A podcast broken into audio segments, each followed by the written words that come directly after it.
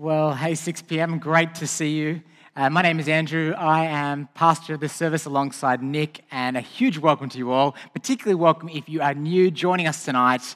Uh, we had 10 new people at 6 p.m. last week. How good is that? We love when new people join us, and you know just the way God has grown us since we started as a service last year with about 30 or so people, and how God has been bringing new people into our midst who are encountering Jesus. It's so exciting. So a huge welcome to all of you. It is a big passage, it's a dense passage, so make sure you keep John chapter 5 open. I'm going to lead us in prayer, and then we're going to dig in to hear what God has to say to us. Let's pray. God, we need your help. We always need your help in all of our lives, and particularly now as you speak through your word, help us to listen. As we gaze at the face of your Son, transform us, we pray. In Jesus' name, amen. Well, when I have conversations with people who are skeptical about who Jesus is or have questions about Christianity, I find often the conversation can go down all kinds of rabbit holes. You, you can start talking about could God make a burrito so hot that even he couldn't eat it? Questions like that. And sometimes I find it's helpful just to get to the heart of it, get to what really matters. And so I love to ask two questions. I love to ask two questions. The first question is Do you believe Jesus existed? Now, to that question, basically everyone says yes.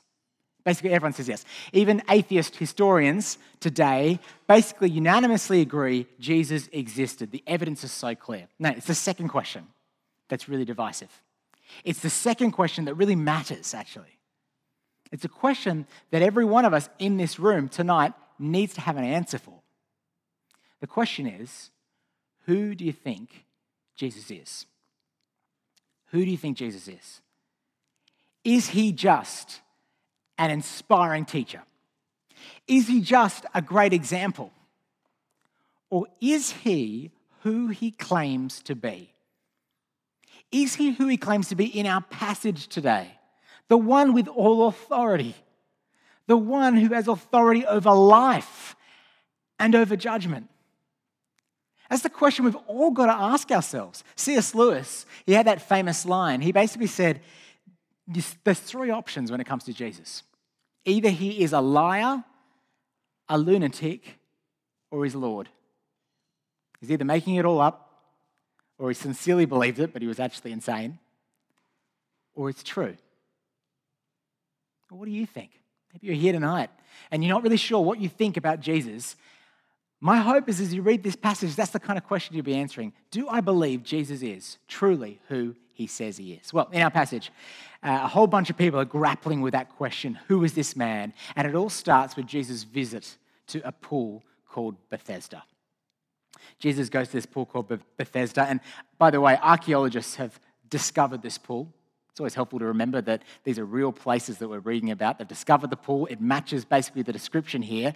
It was a pool where sick people went to get well.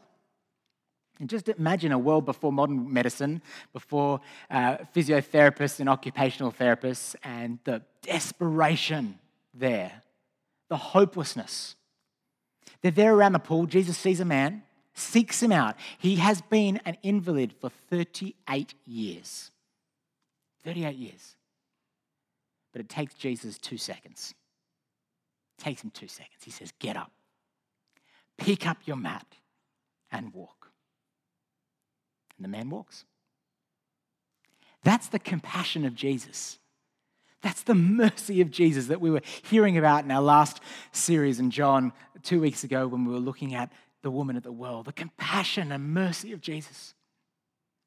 But actually, this passage isn't about the miracle he does. That's not the point of why John's including it. No, here's the point. The point is the day he did this miracle, because he did it on the Sabbath. That's what the controversy was about. Front page of, you know, the, the Daily Mail or whatever the, you know, newspaper would have been at the time, the clickbait article, Jesus healed a man and you wouldn't believe what day he did it on. That's the kind of cl- clickbait that would have been because he did it on the Sabbath. The Sabbath was a day that you weren't meant to work. And so these religious leaders, they are furious. But actually, they're not furious that he healed the man. They're furious because he told the man to pick up a mat.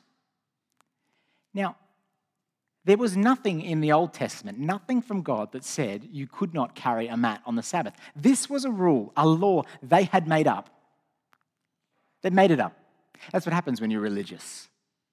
You become self righteous, hypocritical. You care more about rules, religion, than joy of seeing someone healed, seeing someone saved. And so they're angry, they're annoyed, they're furious. And Jesus, he defends himself. These guys are planning to kill him, and he defends himself. What does he say? Three things he says about himself to defend himself, his authority. He says, firstly, Jesus has authority to do this because he is God. Jesus has authority because he is God. Have a look at verse 16. Verse 16. It says this So, because Jesus was doing these things on the Sabbath, the Jewish leaders began to persecute him. In his defense, Jesus said to them, My Father is always at work to this very day, and I too am working. The Jews, they believed there was one person who could work on the Sabbath. It was God. God couldn't kick up his feet on the Sabbath one day a week. After all, he needed to keep running the world. He couldn't take a day off. But here's Jesus going, Well, my Father works on the Sabbath, and so do I. He's claiming to be God, he's claiming to be equal with God. It's crazy. And the fact he calls God his Father, I mean, you got to get in the head of a Jew, a monotheistic culture. One God. Here is Jesus claiming to be God. Radical. And so now all of a sudden, they're not just angry because he told a guy to carry his mat on the Sabbath, they are furious because he's claiming to be God. And Jesus goes on. He goes on. Look at what he says, verse 19. Verse 19, he says, Very truly I tell you, the Son can do nothing by himself. He can do only what he sees his Father doing, because whatever the Father does, the Son also does. For the Father loves the Son and shows him all that he does. Yes, and he will show him even greater works than these, so that you will be amazed. Back in this time period, it was only natural that a son would end up in his dad's business. So he'd grow up watching his dad and what he did for work. His dad would show him a thing or two, and he'd start to copy, and eventually he'd enter his dad's line of work. My son Caleb is only 11 months, but he's clearly already copying me. I show him how to do a few things, he copies me. And that's what we have going on here. We have Jesus saying, My Father is showing me what he does and always has showing me what he does. That's pretty crazy. And he says, I do what the Father does. In other words, he's saying, You want to see what God's doing? Look at me. You want to see God at work? Look at me. It's a huge claim. It's a huge claim. And the reason the Father shows the Son what he does is because he loves the Son. In other words, everything Jesus did, his miracles, even his dying on the cross, he did it because he loves us, but he also did it because the Father loves him. Now that's mind blowing. If that's hard to get your head around, that's okay. The big point is Jesus is claiming to be God. And so he says, verse 23, jump down to verse 23, he says, Whoever does not honor the Son does not honor the Father who sent him. If you want to honor God, you've got to honor Jesus. You can imagine how furious the religious leaders were when they heard this. So let me ask you do you honor Jesus? Do you believe Jesus is who he is claiming to be in this passage? God the one with all authority, the one equal with God. Do you believe it? He can't be just a religious teacher, he can't just be a nice example. Do you believe it? Have you bowed your knee? Have you given your life to him? Because that's what it means to honor him, to recognize his authority. Not just his authority over others, but his authority over you. Well, Jesus makes a second point continuing to defend himself, continuing to show that he is God, he makes a second point. He says he has authority to bring life. Authority to bring life. We hate death. Everyone hates death. It sometimes comes slowly, it sometimes comes unexpectedly, but it's always painful. It's always painful. We can try and avoid it and delay it, but we can't. And in a hundred years, unless Jesus comes back, every person in this room will be dead. Death is coming. And deep inside, we know it's wrong. We hate death. And that's because we know we were made for more. And Jesus comes and he promises, he offers life. He offers life. That's what he says. See verse 21. For just as the Father raises the dead and gives them life, even so the Son gives life to whom he is pleased to give it. Now, again, remember the Old Testament, it was always God who raised the dead.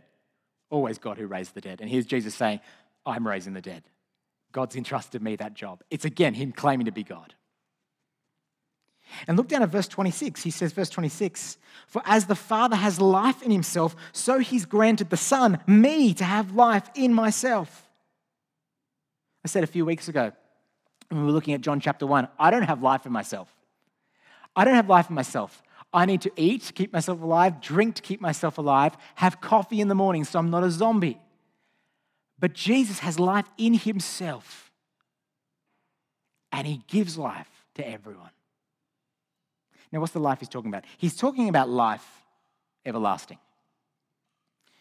On the day that we die or Jesus comes back, he's talking about the eternal life that he offers to everyone. You know, when Jesus said to that man by the pool, Get up, that is a sneak preview of when he will say to you, Get up on that last day when he will look at you and say, Get up, rise to new life, take on the resurrected body that I've won for you. In the book, The Last Battle by C.S. Lewis, right at the end, there's Peter, Edmund, and Lucy, and they've died. And it says this it was only the beginning of the real story. All their life in this world and all their adventures in Narnia had only been the cover and the title page. Now, at last, they were beginning chapter one of the great story, which no one on earth has read, which goes on forever, in which every chapter is better than the one before. If you belong to Jesus, this life is not the final chapter, it's the introduction. When you enter into eternal life with Him, every chapter of that eternal life will be better than the one before. Do you believe that? I hope it fills you with comfort. I hope it fills you with assurance. So many people don't know what's going to happen to them after they die. Christians do. Not because we're anyone impressive or anything we've done, because Jesus offers it. He offers it. But it's not just life to come, it's life now. It's life now, isn't that good? It's life to the full. It's the life we have by having God's Holy Spirit inside of us, transforming us from the inside out. The life we have of having our sins forgiven, being in a relationship with God. It's life now, absolutely, and life to come. Hallelujah. Well, Jesus goes on. He said he has authority because he's God. He says he has authority because he can bring life. And then he says, he has authority to bring judgment. He has authority as the judge. I want you to look with me at the passage here, just so you can see that this is not me, but this is Jesus. He says, verse 22 Moreover, the Father judges no one but has entrusted all judgment to the Son, that all may honor the Son just as they honor the Father. Now, this idea of Jesus judging people, of us one day being judged, every one of us, it, it, it's, it seems uncomfortable. Particularly because Jesus says that we might honor Jesus because he's a judge. Now that seems a bit weird. I mean, we have open, open mic and people get up, as you saw before, and they, they thank God. They, they, they talk about things that they're thankful for about Jesus. It happens all the time. But I've never heard anyone get up and say, I'm just so thankful that Jesus is a judge. It's not on our top five things we love about Jesus list. And yet, that's what Jesus says. Now, it's uncomfortable for us, and a lot of people say, you know, if the church wants to be relevant in 2020, we should get rid of the judgment stuff. Talked to someone before a service today and they were so shocked. You're talking about judgment?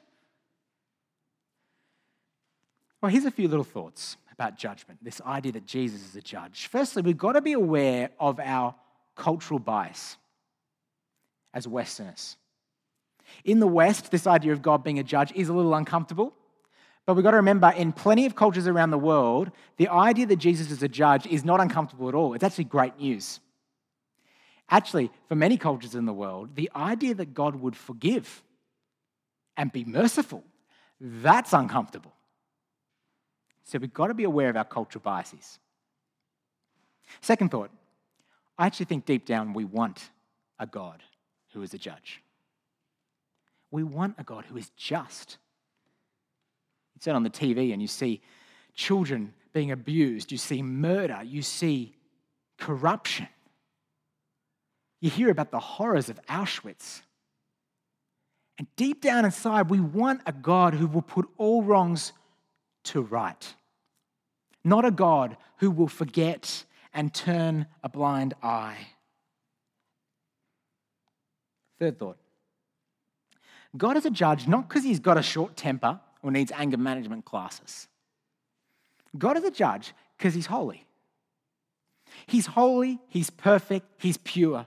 He's never sinned. He can't tolerate evil. He can't tolerate people offending him. If he were to just sweep it under the carpet, he would cease to be God. He'd cease to be perfect.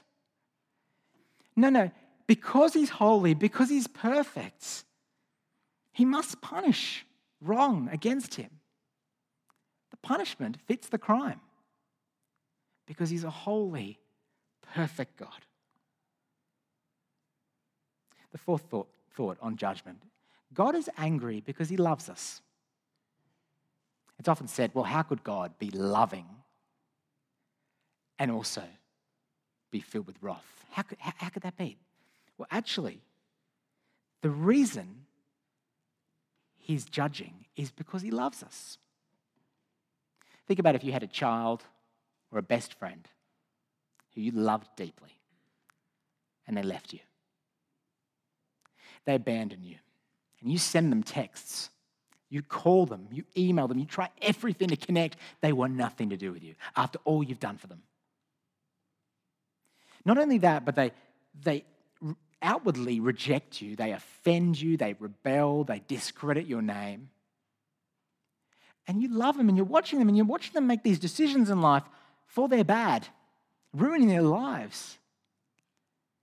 I think you're angry because you love them and you care for them.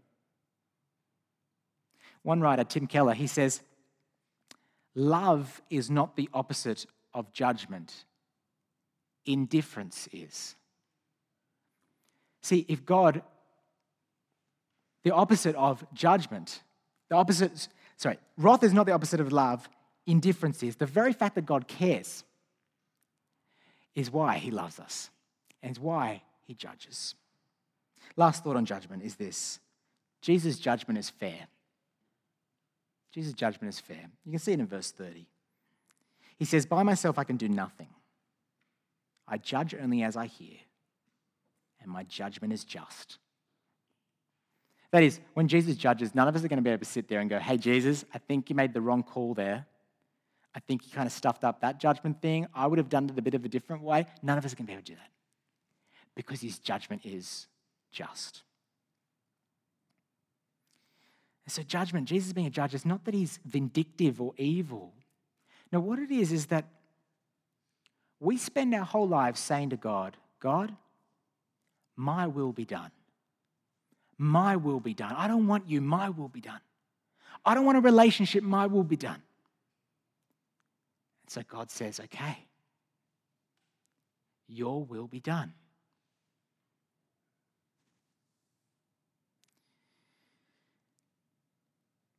But the message of the gospel is that we do not need to fear the judgment.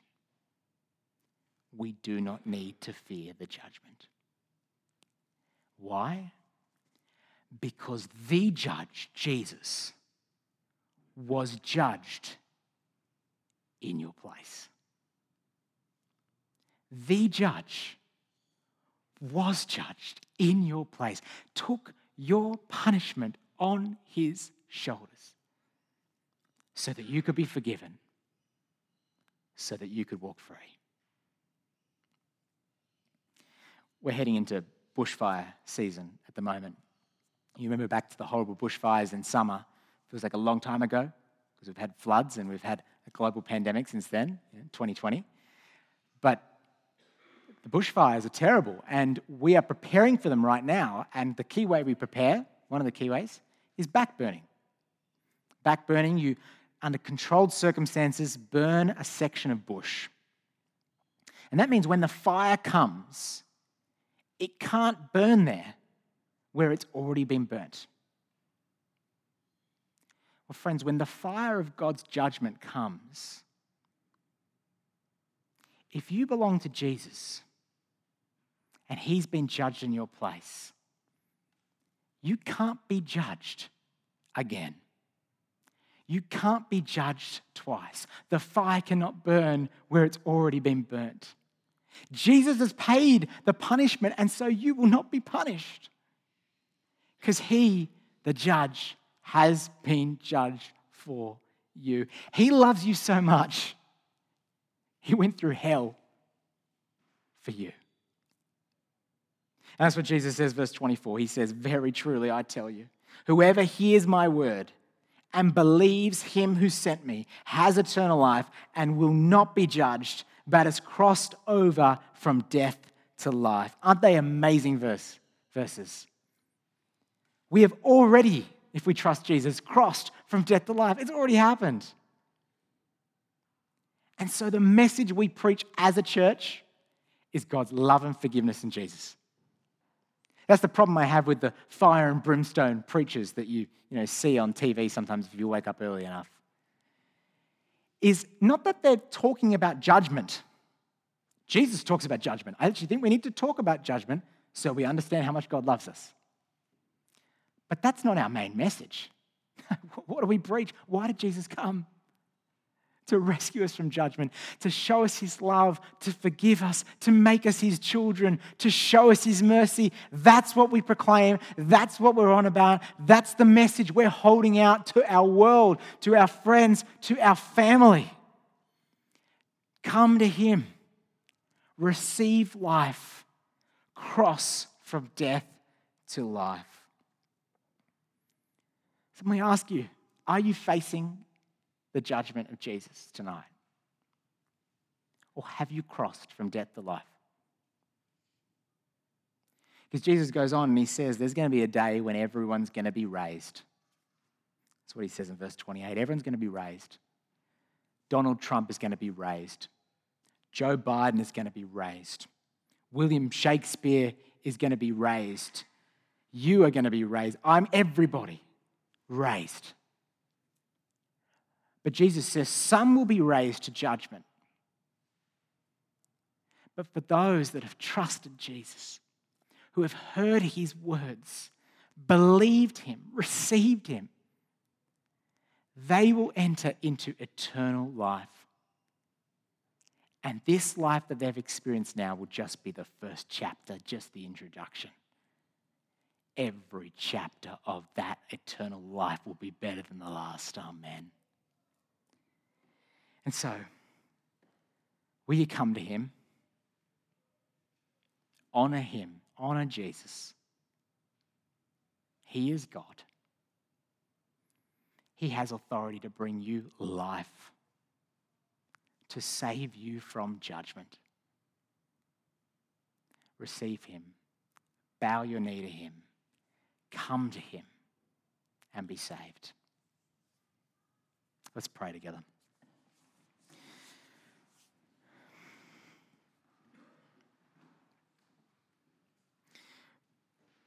Jesus, we thank you that you, you just confront us sometimes and yet you comfort us as well.